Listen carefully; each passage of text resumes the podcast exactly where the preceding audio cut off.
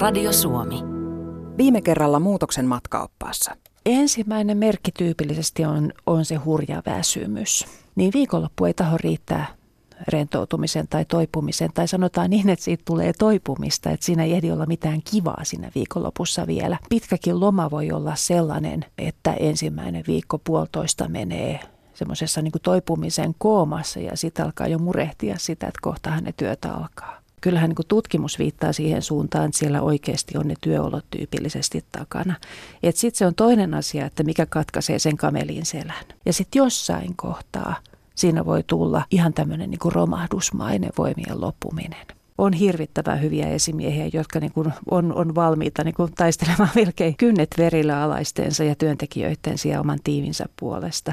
Ja sitten on sellaisia, jotka ei ehkä ole niin valmiita. Ja tietysti täytyy muistaa, että moni esimies on itse aika väsyksissä. Tämmöinen vanha vertaushan on, että uupunutta pitäisi ajatella vähän niin kuin tämmöisenä kanarialintuna hiilikaivoksessa. Että jos yksi tippuu, niin silloin siellä on jotain sellaista meneillään, joka ennemmin tai myöhemmin niin tulee kyllä kuormittamaan muitakin ja siellä voi siellä voi uupua sitten muita perässä. Jotta ihminen toipuisi uupumuksesta, niin, niin muutosta pitää tapahtua kolmella tasolla. Ja ensimmäinen niistä on, on niin kuin ihan ne omat ajattelu- ja toimintamallit. Et siellä kuitenkin yleensä aina on jotain, mille voi jotain tehdä. Toinen on se, että siinä ympäristössä, esimerkiksi työympäristössä, niin siinä tarvitsee jotain muuttua. Kolmas on se, että et varsinkin siinä toipumisen alkuvaiheessa täytyy kyllä keksiä tapoja ja löytää tapoja, millä ihan sitä kehon ja mielen niin kuin ylireagointia ja herkistymistä niin saa rauhoitettua. Jos ne ajatukset, että, että tämä ei voi jatkua näin, mä en halua tällaista elämää, niin on, on päivittäisiä, niin, niin kyllähän sitä voi miettiä, että kuinka kauan sitä niin kuin Kuinka kauan sitä jaksaa? Uupumus antaa sitten myös mahdollisuuden miettiä sitä, että mitä elämältä oikeasti haluaa se käytännössä pakottaa siihen.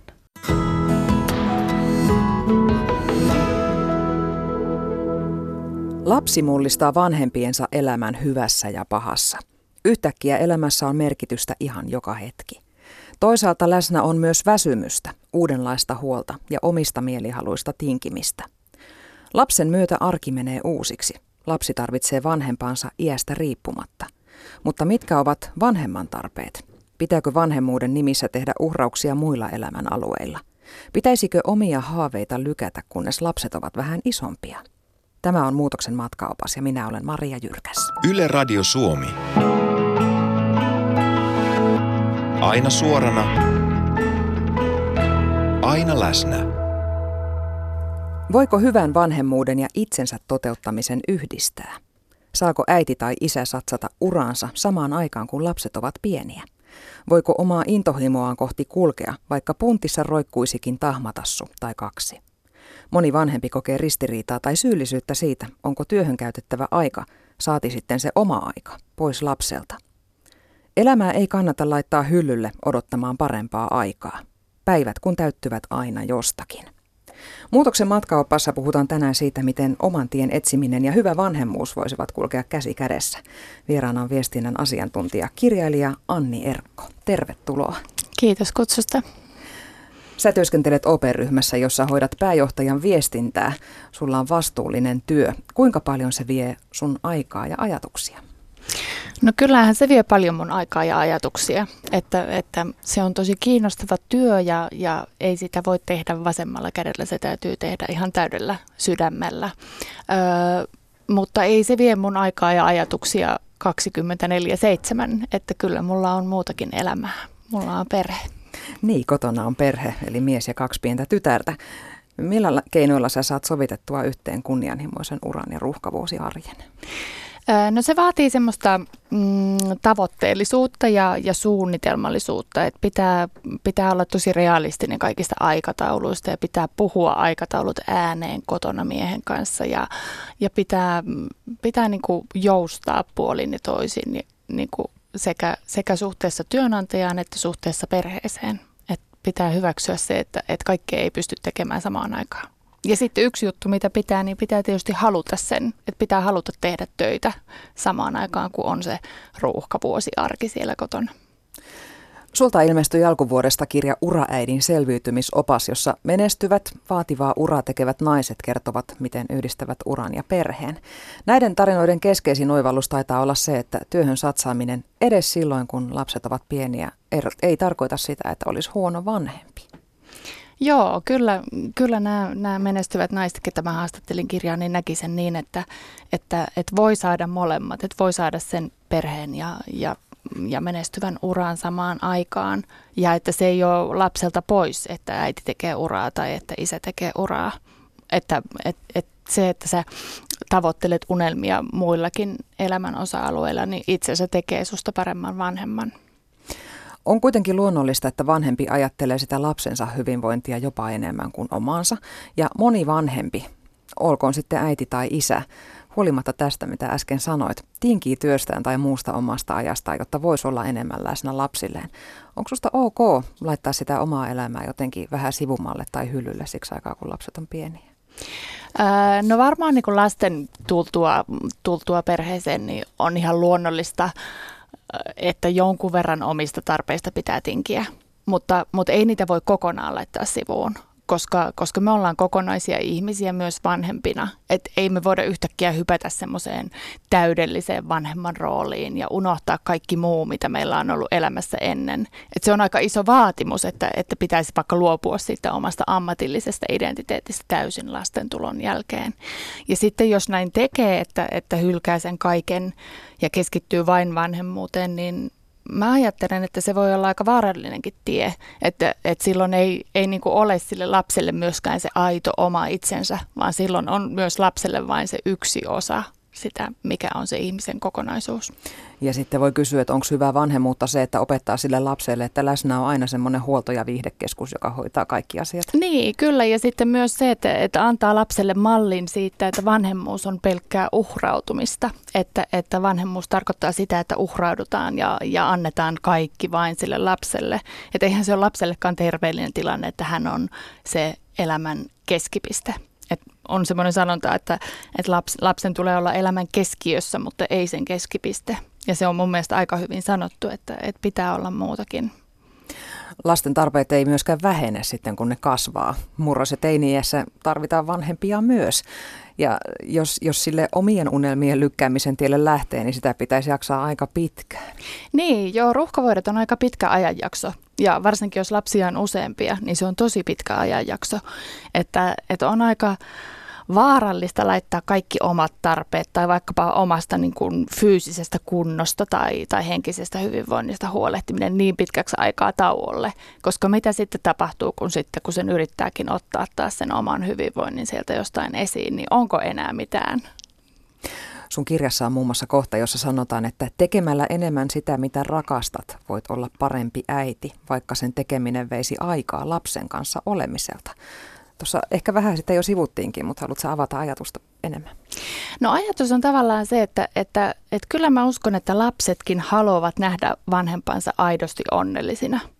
Eli, eli että kun lapsi näkee semmoisen vanhemman, joka nauttii erilaisista asioista elämässä, niin, niin se lapsi saa aika hyvän mallin siitä aikuisuudesta ja vanhemmuudesta. Ja, ja myös sitten semmoisen niin tasapainoisemman vanhemman, joka, joka sitten silloin, kun hän on lapsen kanssa, niin jaksaa olla läsnä – eikä, eikä sitten ole niin kuin väsynyt ja, ja ehkä kyllästynyt tai, tai uupunut, vaan, vaan sitten on siinä hetkessä silloin. Niin, hyvä vanhemmuus on paitsi päivittäistä huolenpitoa, niin päivittäistä esimerkin näyttämistä. Joo, kyllä. Et esimerkiksi mulla on siis kaksi tyttöä itsellä ja, ja kyllä mä ajattelen tosi paljon sitä, en tietenkään päivittäin, mutta aina välillä, että, että minkälaisen naisen mallin mä annan heille – että annanko mä semmoisen mallin naisesta, joka, joka sitten luopuu vaikkapa omista ammatillisista unelmistaan perheen vuoksi. Ja, ja mä oon ainakin ajatellut, että en mä halua antaa semmoista mallia. Että mä haluan antaa mieluummin semmoisen esimerkin, että, että elämässä on paljon erilaisia osa-alueita ja hyvällä suunnittelulla voi, voi niin kuin yhdistää ainakin useita niistä. Ei ehkä kaikkia, mutta useita. Mitä sä ajattelet, mitä, mitä kaikkea siitä voi ihan käytännössä seurata, jos vanhempi tinkii siitä omasta ajastaan liikaa tai, tai sitten ihan himmailee urallaan lasten vuoksi? No varmaan ainakin omasta ajasta tinkiminen on, on tietysti se, se voi niin kuin aika nopeastikin näkyä semmoisena niin kuin uupumisena väsymisenä siihen perheelämään ja sitten ihan, ihan tämmöiset, niin että jos on fyysinen kunto pääsee vaikka tosi huonoksi, niin kyllähän se vaikuttaa siihen jaksamiseen. Että et lasten kanssa olokin on tosi fyysistä, varsinkin pienten lasten. Et siinä tarvitaan sitä kovaa kuntoa ja, ja muuta semmoista, että, että se näkyy ihan siinä arjen, arjen pyörittämisessä, että miten se sujuu ja se, että kuinka, kyllähän lapsi vaistoo sen, kuinka onnellinen ja hyvinvoiva vanhempi on, niin, niin siihen se vaikuttaa. Ja sitten se vaikuttaa myös siihen, että minkälaisen uran itselleen tekee, että kun ne lapset kuitenkin sitten jossain vaiheessa on aikuisia, niin jos sitä sitten siitä kohtaa lähtee jatkamaan, mihin silloin jäi, kun lapset syntyvät, niin, niin siinä on, monet saattaa olla se 15 vuotta edellä. Joo, se on totta ja, ja se on vähän niin kuin vaarallinenkin päätös laittaa vaikka oma ura tosi pitkäksi aikaa hyllylle, koska työelämä muuttuu aika nopeasti ja, ja pitää niin kuin jollakin tavalla pysyä siinä mukana. Ja sen verran haluaisin ehkä täsmentää vielä tuohon niin ura-ajatteluun, että, että mä en missään nimessä ajattele, tai mun kirja ei ole siitä lähtökohdasta tehty, että ura tarkoittaisi, että mennään jakkupuvussa kovaa vauhtia niin kuin tikkaita ylöspäin, vaan ura tarkoittaa semmoista niin kuin mielenkiintoista ja mielekästä työtä. Ja ja kyllähän se niin on, että mitä enemmän töitä tekee, niin sitä enemmän tulee niitä valinnan mahdollisuuksia, että voi valita itselleen mielekästä työtä ja silloin myös niin kuin voida paremmin siellä työssä. Sun kirjassa Uraäidin selviytymisopas useampi nainen kertoo tarinansa ja, ja siellä on muun muassa just tarinoita, joissa on lähdetty etsimään sitä omaa tietä ja, ja menty kohti sitä omaa ammatillista intohimoa siinä kohtaa, kun perheessä on useampikin pieni lapsi. Ja, ja se, se voi tarkoittaa niin kuin hyvinkin monenlaista liikettä siinä työelämässä, että ei tosiaan välttämättä sitä, että kiivetään portaita ylöspäin.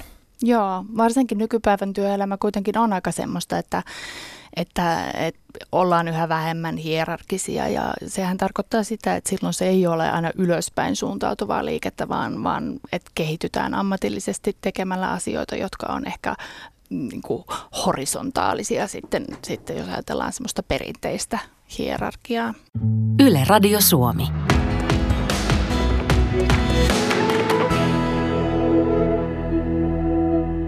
Tänään puhutaan vanhemmuuden ja aikuisen oman elämän yhdistämisestä.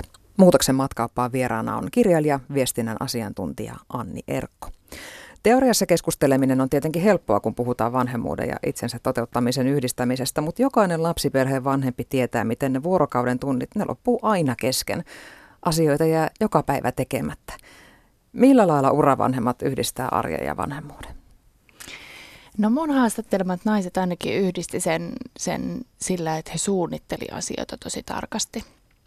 Että he suunnitteli ihan niin kuin vaikka miehen kanssa yhdessä, että, että miten viikkotasolla toimitaan, että kuka hakee minäkin päivänä lapset ja kuka vie lapset ja kenellä on minäkin iltana työmenoja ja, ja mitä tehdään.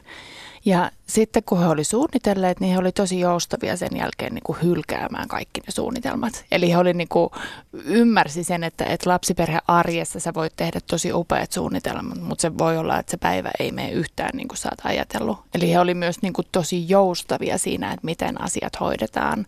Ja, ja sitten he oli kyllä tosi mestareita priorisoimaan. Eli, eli he ei niin kuin kuvitellutkaan, että, että vaativan työn tekeminen vaatisi 100 prosenttista panosta, vaan he ajattelivat, että 75 tai 80 prosenttia on ihan riittävä. Ja, ja se oli varmaan se, niin kuin, että, että kun he vaikutti tosi onnellisilta ja, ja tyytyväisiltä näihin valintoihin, niin se oli varmaan se salaisuus, että, että ei tavoitella sitä täydellisyyttä, ei, ei kotona eikä töissä. Niin mielikuva uraa tekevästä vanhemmasta on semmoinen, että töissä tehdään pitkää päivää. Lapset haetaan sieltä päiväkodista aina viimeisenä ja silloinkin puhutaan kännykkään samalla. Ja iltakaudet tehdään töitä tietokoneella lapsen tarpeista riippumatta, mutta tämä ei taida kuitenkaan olla se totuus ainakaan sun haastattelemien naisten kohdalla, vaan pikemminkin sieltä paistaa esiin se, että työn ja vapaa-ajan rajat määritellään tosi tarkkaan.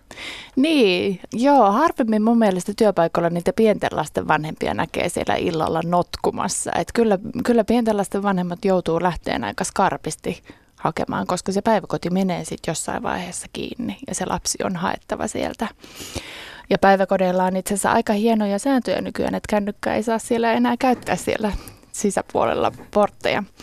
Mutta tota, öö, joo, kyllä, kyllä niin tavallaan työ- ja vapaa-ajan rajat, niin kyllä he oli niin kuin tehnyt ne selväksi. Et, et, aika monella naisella oli esimerkiksi semmoinen periaate, että, että he on niin kuin ihan, he toimi johtavissa tehtävissä, mutta he oli kertonut työpaikallaan, että, että kello 16 ja kello 20 välillä he ei ole tavoitettavissa. Et ei kannata soittaa eikä laittaa tekstaria, ellei ole joku kriisitilanne. Että he on sen ajan lastensa kanssa. Että sitten sen jälkeen, kun lapset on mennyt nukkumaan, niin he voisit jatkaa vielä, jos on jotakin niin kuin kiireellistä työtehtävää, mikä on pakko saada hoidettua, niin sen voi tehdä sitten illalla. Ja sitten taas toisaalta, mikä tulee tähän iltatyöhön, niin aika moni heistä taas oli sitten todennut myös sen, että he ei pysty tekemään iltatöitä. Että ne työt on hoidettava sen päivän aikana, että heidän jaksamisensa ei riitä siihen, että, että työpäivä venyy sitten vielä sinne iltaan.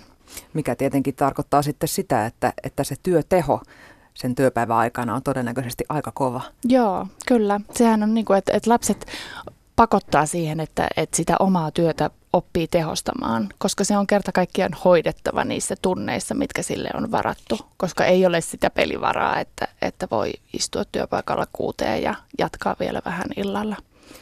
Ö, mitäs muuta hyötyy vanhemmuudesta on työelämässä? No vanhem, vanhemmuudestahan on vaikka mitä hyötyä. Ö, vanhemmuus opettaa esimerkiksi aivan loistavia johtamistaitoja. Ö, lasten, lasten kanssa toimiminen on välillä aika haastavaa. Jokainen, joka on vaikkapa yrittänyt saada uhmaikäisen lapsen kurahousuihin ja ajoissa päiväkodin aamupalalle, tietää, että siinä vaaditaan aikamoisia kikkoja, että, että se onnistuu. Ja, ja nehän on semmoisia kikkoja, mitä voisit aivan loistavasti soveltaa myös työelämässä. Et ihmiset on aika samanlaisia riippumatta siitä, että onko se kolmevuotiaita vai 33-vuotiaita. Että et tavallaan se semmoinen, että että yrittää päästä vaikeasta tilanteesta toista ihmistä kunnioittaen, niin se toimii sekä lapsiin että aikuisiin. Mitkä on semmoisia keskeisimpiä haasteita tämmöisissä perheissä, jossa on uraa tekevät vanhemmat, jotka haluaisivat joskus viettää ihan omaakin aikaa ja sitten pienet lapset? No varmaan se suurin haaste on just se, että tunteja on liian vähän. Että aikaa ei, ei tunnu riittävän mihinkään. Ja varmaan yksi haaste on myös semmoinen että mitä pienemmät lapset, niin, niin sitä useammin siihen arkeen liittyy semmoista vaikkapa univajetta tai, tai aika runsasta sairastelua, jotka tuo semmoista niin kuin ylimääräistä stressiä, niin, niin ne on varmaan ne suurimmat haasteet. Niin ei se ole kuin yksi oksennustauti, niin saattaa koko viikon hieno suunnitelma kaatua. Joo, ja yleensä ne oksennustaudit osuu sinne deadline-päiville. Kuinka yleistä jonkunnäköinen syyllisyyden kokeminen on? Se, se varmaan on ja ei ole yleistä. Se oli yksi sellainen havainto, mikä mua kirjaa tehdessä yllätti, että, että kaikki, kaikki vanhemmat ei suinkaan kokenut sitä syyllisyyttä. Ja, ja mä oon itse ollut aina herkästi syyllistyvä äiti ja mä oon kokenut huonoa omatuntoa, jos mä käyn vaikka puolen tunnin lenkillä. Ja, ja se oli mulle suuri aha-elämys, että osa äideistä oli ihan kummastuneita, kun mä kysyin heiltä, että, että, että podetteko te syyllisyyttä siitä, että työ, työ vie paljon aikaa lapsilta. Ja he eivät olleet ikinä tulleet edes ajatelleeksi sitä. Mutta monet potee ja, ja he, se liittyy semmoiseen ehkä ä, ajatukseen ihanne äidistä, mikä meillä on meidän kulttuurissa. Nykypäivänä myös isät ovat ihan yhtä lailla osallistuvia vanhempia kuin äidit. On mun mielestä vanha-aikaista sanoa, että isä olisi joku äidin apulainen siinä lastenhoidossa, vaan kyllä isä uhraa sitä aikansa ihan yhtä lailla. Mutta kun isillä ei ole ehkä semmoista historiallista ihanne äh, isän taakkaa, niin onko heille jotenkin luontevampaa yhdistää vanhemmuus ja se kaikki muu elämässä? No joo, heille on varmaan ainakin siinä mielessä helpompaa, että koska heillä ei ole tätä historiallista vaatimusta ää, olla tietynlainen, niin itse asiassa kaikki mitä he isänä tekevät lastensa eteen, niin sehän on aina suuren juhlan paikka.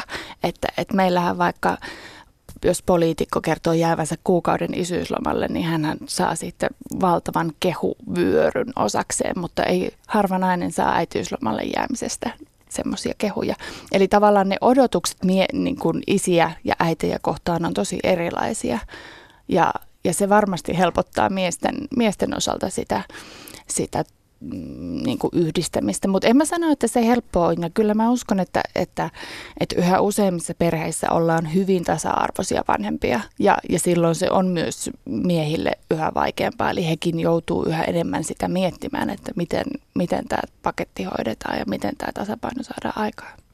Mutta sitten on toisenlaisiakin perheitä. On paljon yhden vanhemman perheitä, jossa se ajankäyttö on entistä haasteellisempaa, koska sen yhden vanhemman on ehdittävä joka paikkaa. Hoidettava sairaat lapset ja hoidettava se deadline siellä töissä.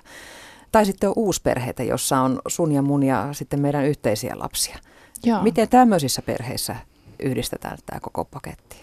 Varmaan jokaisen perheen on aina löydettävä ne omat keinot, että miten se hoidetaan. Mutta että, että kyllähän varmasti yksin huoltoja perheissä esimerkiksi, niin, niin jos haluaa tehdä uraa ja vaativaa työtä, niin, niin on pakko luoda jonkunlainen tukiverkosto itselleen, että, että on joko, joko ilmaista tai maksettua apua siihen arjen pyörittämiseen. Kuinka paljon nämä haastattelemasi uravanhemmat sitten vietti aikaa lapsensa kanssa ihan, ihan päivittäisellä tasolla? No joo, itse asiassa aika monella oli, oli se semmoinen, että, että he oli päättänyt, että illat pyhitetään lapsille tai, tai perheen kanssa yhdessä olemiselle. Eli, eli he veitti iltasi kyllä, kyllä aikaa lasten kanssa. He oli tehnyt aika paljon semmoista priorisointia esimerkiksi työhön liittyvien iltamenojen suhteen, että mihin he osallistuivat ja aika monesti eivät sitten osallistuneet sen takia. Ja sitten toisaalta he oli myös aika mm, joustavia sen suhteen, että, että monestihan me ajatellaan, että se yhteinen aika perheen kanssa on semmoista, että, että ollaan kaikki rauhassa kotona ja pelataan lautapelejä ja katsotaan toisia silmiin. Mutta he kyllä niin kuin laski yhteiseksi ajaksi esimerkiksi lasten kuljettamisten harrastuksiin ja he ajattelivat, että se on niin kuin mitä parasta laatuaikaa, kun istutaan kahden kesken autossa lapsen kanssa.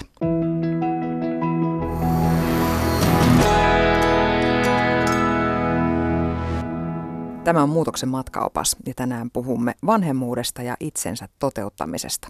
Vieraana on viestinnän asiantuntija kirjailija Anni Erkko. Työstä jo puhuttiin, mutta entä sitten se vanhemman muu oma elämä? Työ kun ei kuitenkaan toivottavasti ole kenelläkään se ainoa elämän sisältö, eikä edes se toinen enää ainoa elämän sisältö sen lapsen lisäksi.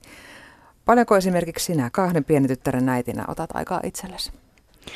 No tota, mm, mä otan aika säännöllisesti aikaa liikuntaan.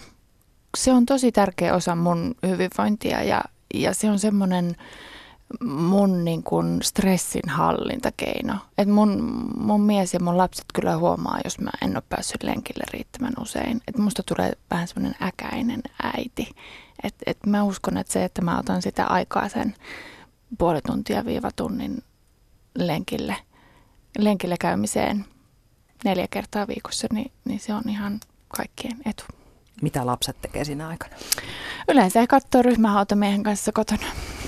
Tai ovat sitten omissa harrastuksissaan. Entä sitten, entäs sitten se mies? Ottaako hänkin aikaa itselleen? Ottaa, joo. Et meillä, on, meillä on ollut tavallaan semmoinen periaate siitä asti, kun, kun lapset tuli, että, että jos toinen haluaa päästä johonkin, niin, niin hänen täytyy päästä sinne – ja, ja että me luotetaan toisiimme sen verran, että, että molemmilla on semmoinen aikuisen ihmisen kyky ymmärtää, että kuinka paljon voi mennä. Ja, ja että me luotetaan siihen, että molemmilla on semmoinen aikuisen ihmisen halu olla myös perheen kesken välillä. Että et meille ei kysellä lupia, että meillä ilmoitetaan, jos on jotakin, mihin haluaa mennä. Kuulostaa toimivalta. Jääkö teille keskinäistä aikaa miehen kanssa ikinä?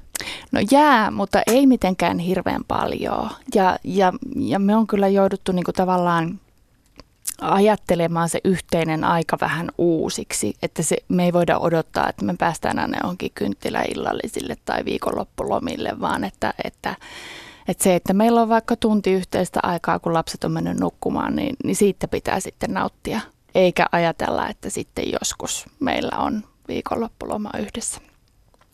Millä tavalla muuten sä priorisoit ajankäyttöä? No en mä notku kyllä työpaikalla yhtään sen ka- kauempaa, kun on, on työtehtävien kannalta järkevää. Et, et se on niinku yksi, yksi priorisointi, enkä mä käy missään kissaristiäisissä, jotka, jotka ei tunnu järkeviltä. Ja, ja kyllä mä saatan sanoa vaikka mun ystäville, että, että mä en pääse johonkin illanistujaisiin, jos mä koen, että, että mä haluan olla mun lasten kanssa. Kirjassasi Uraäidin selviytymisopas yksi keskeinen asia näiden äitien valinnoissa oli just tämä, että he näkevät tärkeänä itsestään huolehtimisen.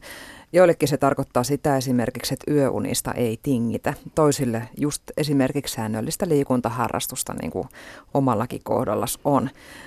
Musta tuntuu, että tämä on kuitenkin usein se, mistä sitten tingitään, jos on pakko, varsinkin pikkulapsi aikana. Eli ne työt kyllä hoidetaan, mutta itseä ei. Joo, se on varmaan aika yleistä, että, että niistä omista tarpeista sitten, sitten tingitään. Ja niinhän se tietysti täytyy ollakin, että, että kyllähän se vanhemmuus väkisinkin jotakin tekee sille ajankäytölle, mutta ei niistä saa täysin, täysin luopua. Ja yksi, yksi mun haastateltava kirjassa itse asiassa kertoo aika tämmöisen nerokkaan metodin, jolla voi saada molemmille vanhemmille omaa aikaa. Ja se on tämmöinen, niin kuin, että tauotetaan toisia. Eli, eli he jako viikonlopun, viikonlopun tunnit tämmöisiin, en muista enää monenko tunnin jaksoihin, taisi olla kolmen tunnin jaksoja, että, että ensimmäinen kolme tuntia on, on semmoista aikaa, että toinen vanhempi saa tehdä mitä haluaa ja toinen vanhempi on lasten kanssa. Sitten vaihdetaan vuoroja ja sitten loppupäivä on perheen yhteistä aikaa.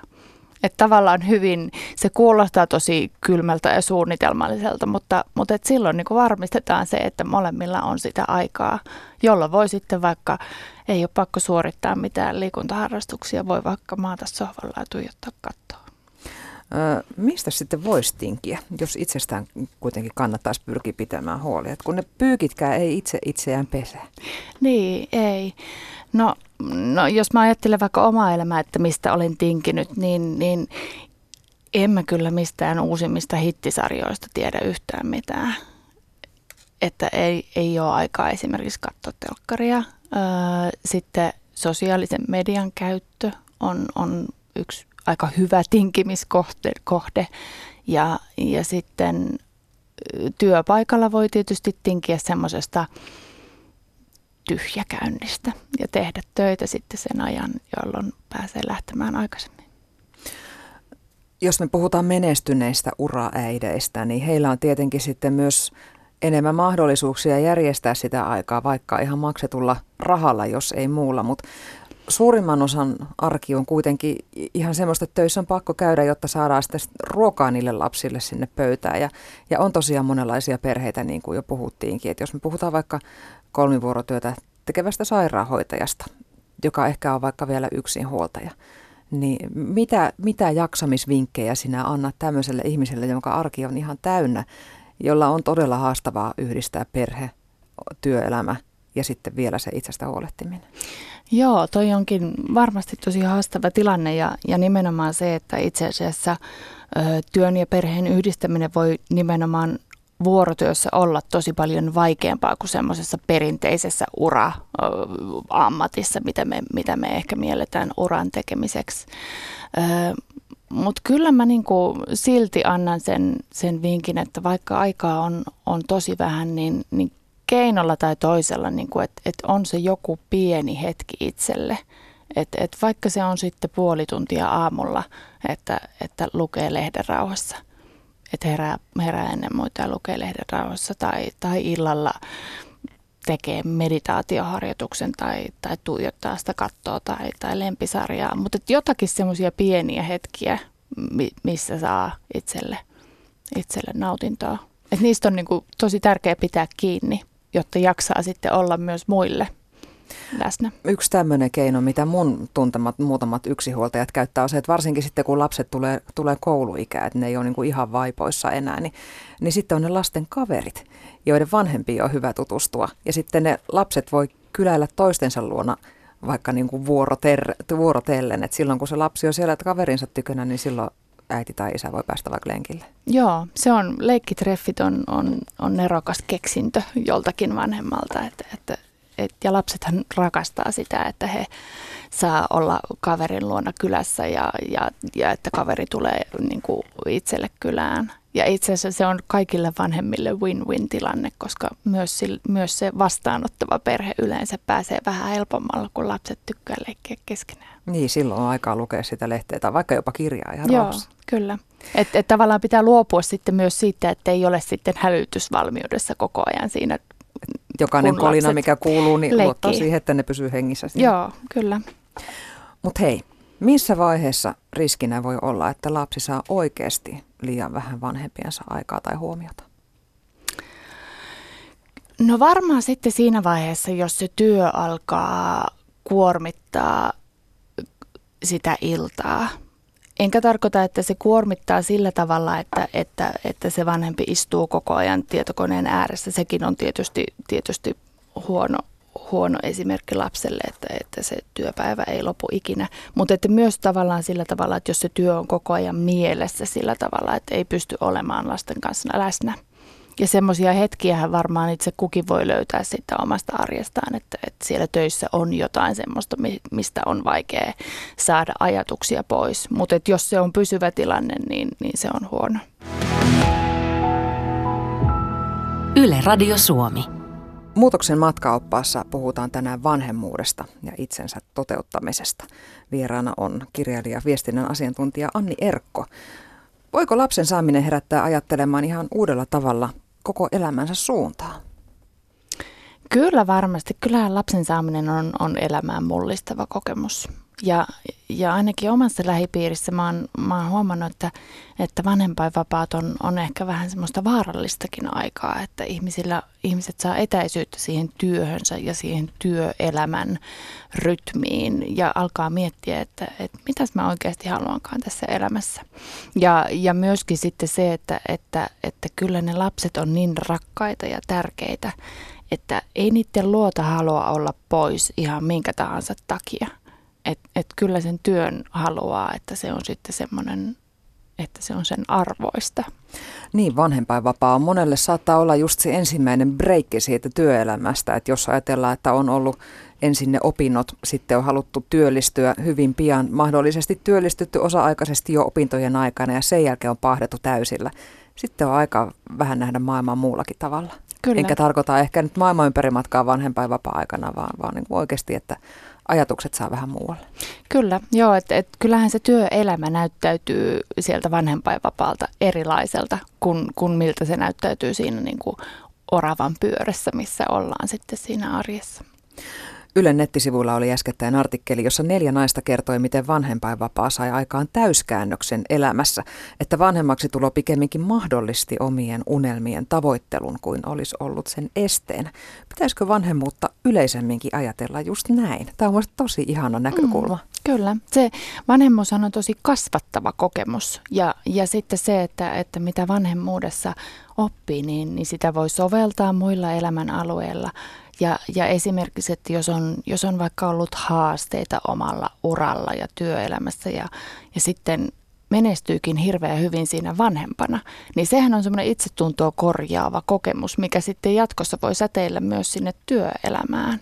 Että, että esimerkiksi itse mä kyllä huomasin silloin, kun mulla oli kaksi, kaksi hyvin pientä lasta, mun, mun tytöillä on kahden vuoden ikäero, niin, niin mä jouduin heidän kanssaan kyllä niin vaikeisiin tilanteisiin, että kun mä selvisin niistä, niin, niin kyllä mä olin tosi jotenkin ylpeä itsestäni. Ja se oli mulle semmoinen itsetuntoa vahvistava kokemus. Ja kun mä palasin jälkimmäiseltä äitiyslomalta töihin, niin mun yksi työkaveri sanoikin, että mitä sulle on tapahtunut, että et, et sä oot ihan niin kuin eri ihminen kuin ennen.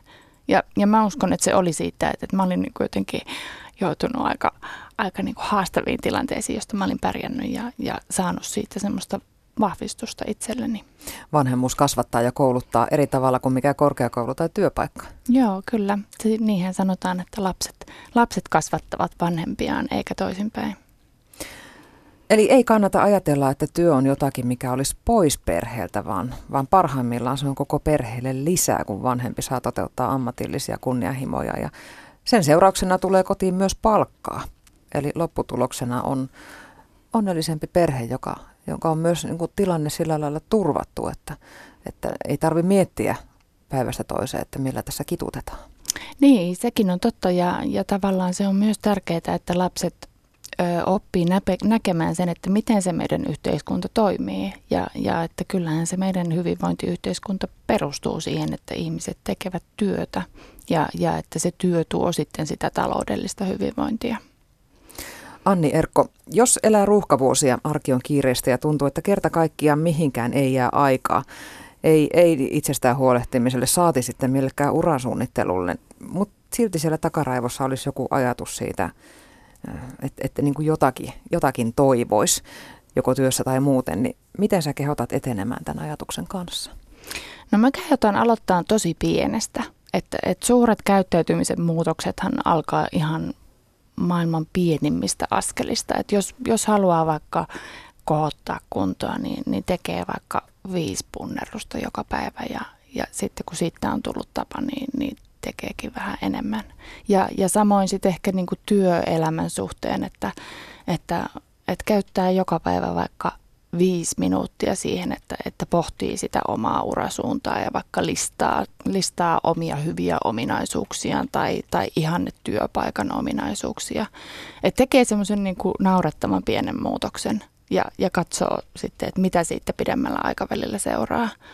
Ja, ja sitten toinen neuvo on varmaan semmoinen, että käyttää kaikki semmoiset pienetkin luppoajat, mitä on. Että jos vaikka lasta odottaa harrastuksesta, niin sillä välin voi selata työpaikkailmoituksia tai, tai käydä pienellä lenkillä tai, tai tehdä nyt mitä sitten haluaakin tavoitella elämässä. Pikkuhiljaa unelmista suunnitelmiksi. Mm, joo, yleensä, yleensä on tosi vaikea kääntää elämän suuntaa hetkessä, että on helpompi tehdä joku pieni muutos ja, ja luottaa siihen, että se seuraa tai johtaa johonkin hyvään. Yle Radio Suomi. Aina suorana. Aina läsnä. Tänään muutoksen matkaoppaassa on puhuttu urasta ja vanhemmuudesta ja siitä mahtuuko elämään sitten vielä jotakin muutakin sen työelämän ja vanhemmuuden lisäksi. Vieraana on kirjailija, viestinnän asiantuntija Anni Erkko. Käydään läpi näitä viestejä, mitä on tullut studioon tuossa keskustelun aikana. Ensimmäinen kuuluu näin. Itselläni on ollut periaate, että palkkatyöt kyllä odottavat, mutta lapset ovat vain kerran elämässä pieniä. Pienille lapsille myöskin vanhemman läsnäolo on tärkeintä. Tähän yhtälöön on mahtunut myös itsestä ja parisuhteesta huolenpito. Kiitos tosi hyvästä ohjelmasta, olen kuunnellut joka jakson. Kiitos vaan. Mitä, mitä sanot Anni Erkko? Tämähän on hyvin yleinen ajatus ja, ja mun mielestä kyllä ihan yhtä pätevä ajatus kuin se, että, että vanhemman pitää saada tehdä uraa. Joo, toi on ihan totta. Se on, se on ilman muuta pätevä ajatus ja, ja, ja me eletään siinä mielessä aika ihanassa yhteiskunnassa, että meillä on se mahdollisuus valita. Ja, ja tota, mutta että kannattaa tehdä sellaisia valintoja, joihin on itse tyytyväinen. Ja ehkä kyse nimenomaan onkin siitä, että, että jos, jos halu on tehdä uraa, niin siitä ei tarvitse kieltäytyä lasten takia. Jos halu on olla kotona, niin se voi yhtä hyvin tehdä ja olla tyytyväinen siihen valintaan. Joo, kyllä. Mun, mun yksi haastat, asiantuntija haastateltava kirjassa itse asiassa sanoi, että, että, että kannattaa tehdä sellaisia valintoja elämässä, joiden takana voi sitten seistä, koska voi tulla se päivä, jolloin sun lapset kysyy sulta, että äiti, miksi, miksi silloin kun olimme sen ja sen ikäisiä, niin teit niin kuin teit. Niin, niin silloin on kiva, jos tietää ainakin itsessään sen, että, että mikä se on ollut se syy, miksi on toiminut niin kuin on toiminut. Kyllä on aika vaikeaa yksinhuoltaja isälle, jos on 16-vuotias tytär, joka haluaa kaikki. Näin kuuluu lyhyesti tämä seuraava viesti. On varmasti. Mä, mä luulen, että teini-ikäisten kanssa ne vanhemmuustaidot vasta koetellaan. Joo, ja kun siinä on sitten se, että, että vaikka, vaikka itse järjestäisi aikaa sille, että haluaisi olla niiden lasten kanssa, niin eihän ne teinit niistä vanhemmista ole kiinnostuneita. Joo. Ne haluaa korkeintaan, että niin kuin kuljetetaan jonnekin. Joo, se on totta. Joo, että siinä, sehän on aika lyhyt aika itse asiassa, minkä ajan lapset haluaa viettää omien vanhempiensa kanssa ja sen jälkeen kaverit ja muut on paljon kiinnostavampia. Et, et siinä mielessä niistä, kun sanotaan, että lapsista kannattaa nauttia silloin, kun ne on pieniä, niin se pitää kyllä paikkansa. Seuraava kysymys kuuluu näin. Hei juontajat, entäs esimerkiksi kaupan alan epäsäännöllisessä työssä olevat? Töissä ollaan iltaisin ja viikonloppuisin. Kaupat ovat nykyään niin myöhään auki. Rahallisesti ää, eri olla kaupan myyjä kuin hyvin palkatussa työssä. Moni vaihtaisi arkipäivän töihin, jos vain olisi mahdollista. Alan vaihto ei ole kaikille mahdollista, vaikka haluaisivat. Tästä me vähän jo puhuttiinkin, että, että niin kuin esimerkiksi monivuorotyössä oleva ää, silloin esimerkiksi uramahdollisuudet jollain alalla voi olla tosiaan heikommat ja sitten työ tehdään silloin, kun se työ on. Ää, mitä sä sanot tähän? Joo, mä oon sitä mieltä, että, että viestin lähettänyt kuulija on, on kyllä ihan oikeassa, että, että itse asiassa semmoisissa niin kuin asiantuntijatehtävissähän on monesti paljon enemmän sitä vapautta sen ajankäytön suhteen, että voidaan tehdä etätyötä tai, tai liukuvaa työaikaa, mikä ei sitten monissa muissa ammateissa ole mahdollista. Nimenomaan, koska sairaat on hoidettava siellä sairaalassa tai terveysasemalla ja Joo. ei voi olla kaupan kassalla töissä kotona. Ei, joo, se on totta. Se on totta. Että, että Vaatiiko se sitten enemmän vielä sitä haasteita. priorisointia ja suunnittelua ja järjestelyä? Vaatii varmasti vuorotyö vielä enemmän, enemmän sitä priorisointia ja, ja sitten sitä semmoista, että, että, että mietitään sitä lasten hoitokuvio kuviota sillä tavalla, että, että miten, miten pystytään järjestämään vaikka perheen yhteistä aikaa, jos, jos joku on aina iltaisin töissä. Sitten on perheitä, joissa molemmat vanhemmat tekee vuorotyötä. Ja silloin saattaa olla mahdollista, jos työnantajat joustavat, tehdä niin, että, että, että lapset hyötyvät siitä, että he, he ovat esimerkiksi lyhyttä päivää päiväkodissa. Toinen vanhempi vie, toinen hakee. Mutta sitten siinä voi käydä niin, että vanhempien suhde ei välttämättä voi kauhean hyvin, jos ei koskaan olla yhdessä. Joo, joo.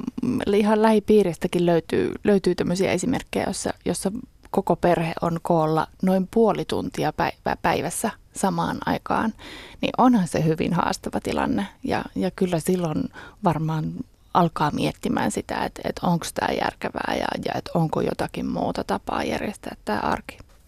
Seuraava viesti kuuluu näin. Hei, olen asiantuntijatyötä tekevä nelikymppinen mies ja tällä hetkellä hoitovapaalla puolitoistavuotiaan tyttären kanssa kotona. En ole päiväkään katunut rakka- ratkaisuani jäädä kotiin. Olen tutustunut tyttäreeni aivan uudella tavalla ja nyt osaan arvostaa puolisoni panosta lapsen ja kodin hoitajana. Ää, tämä duuni ei todellakaan ole laakereilla lepäämistä, vaan tärkeä homma, ihan yhtä tärkeää kuin työssäkäyminenkin.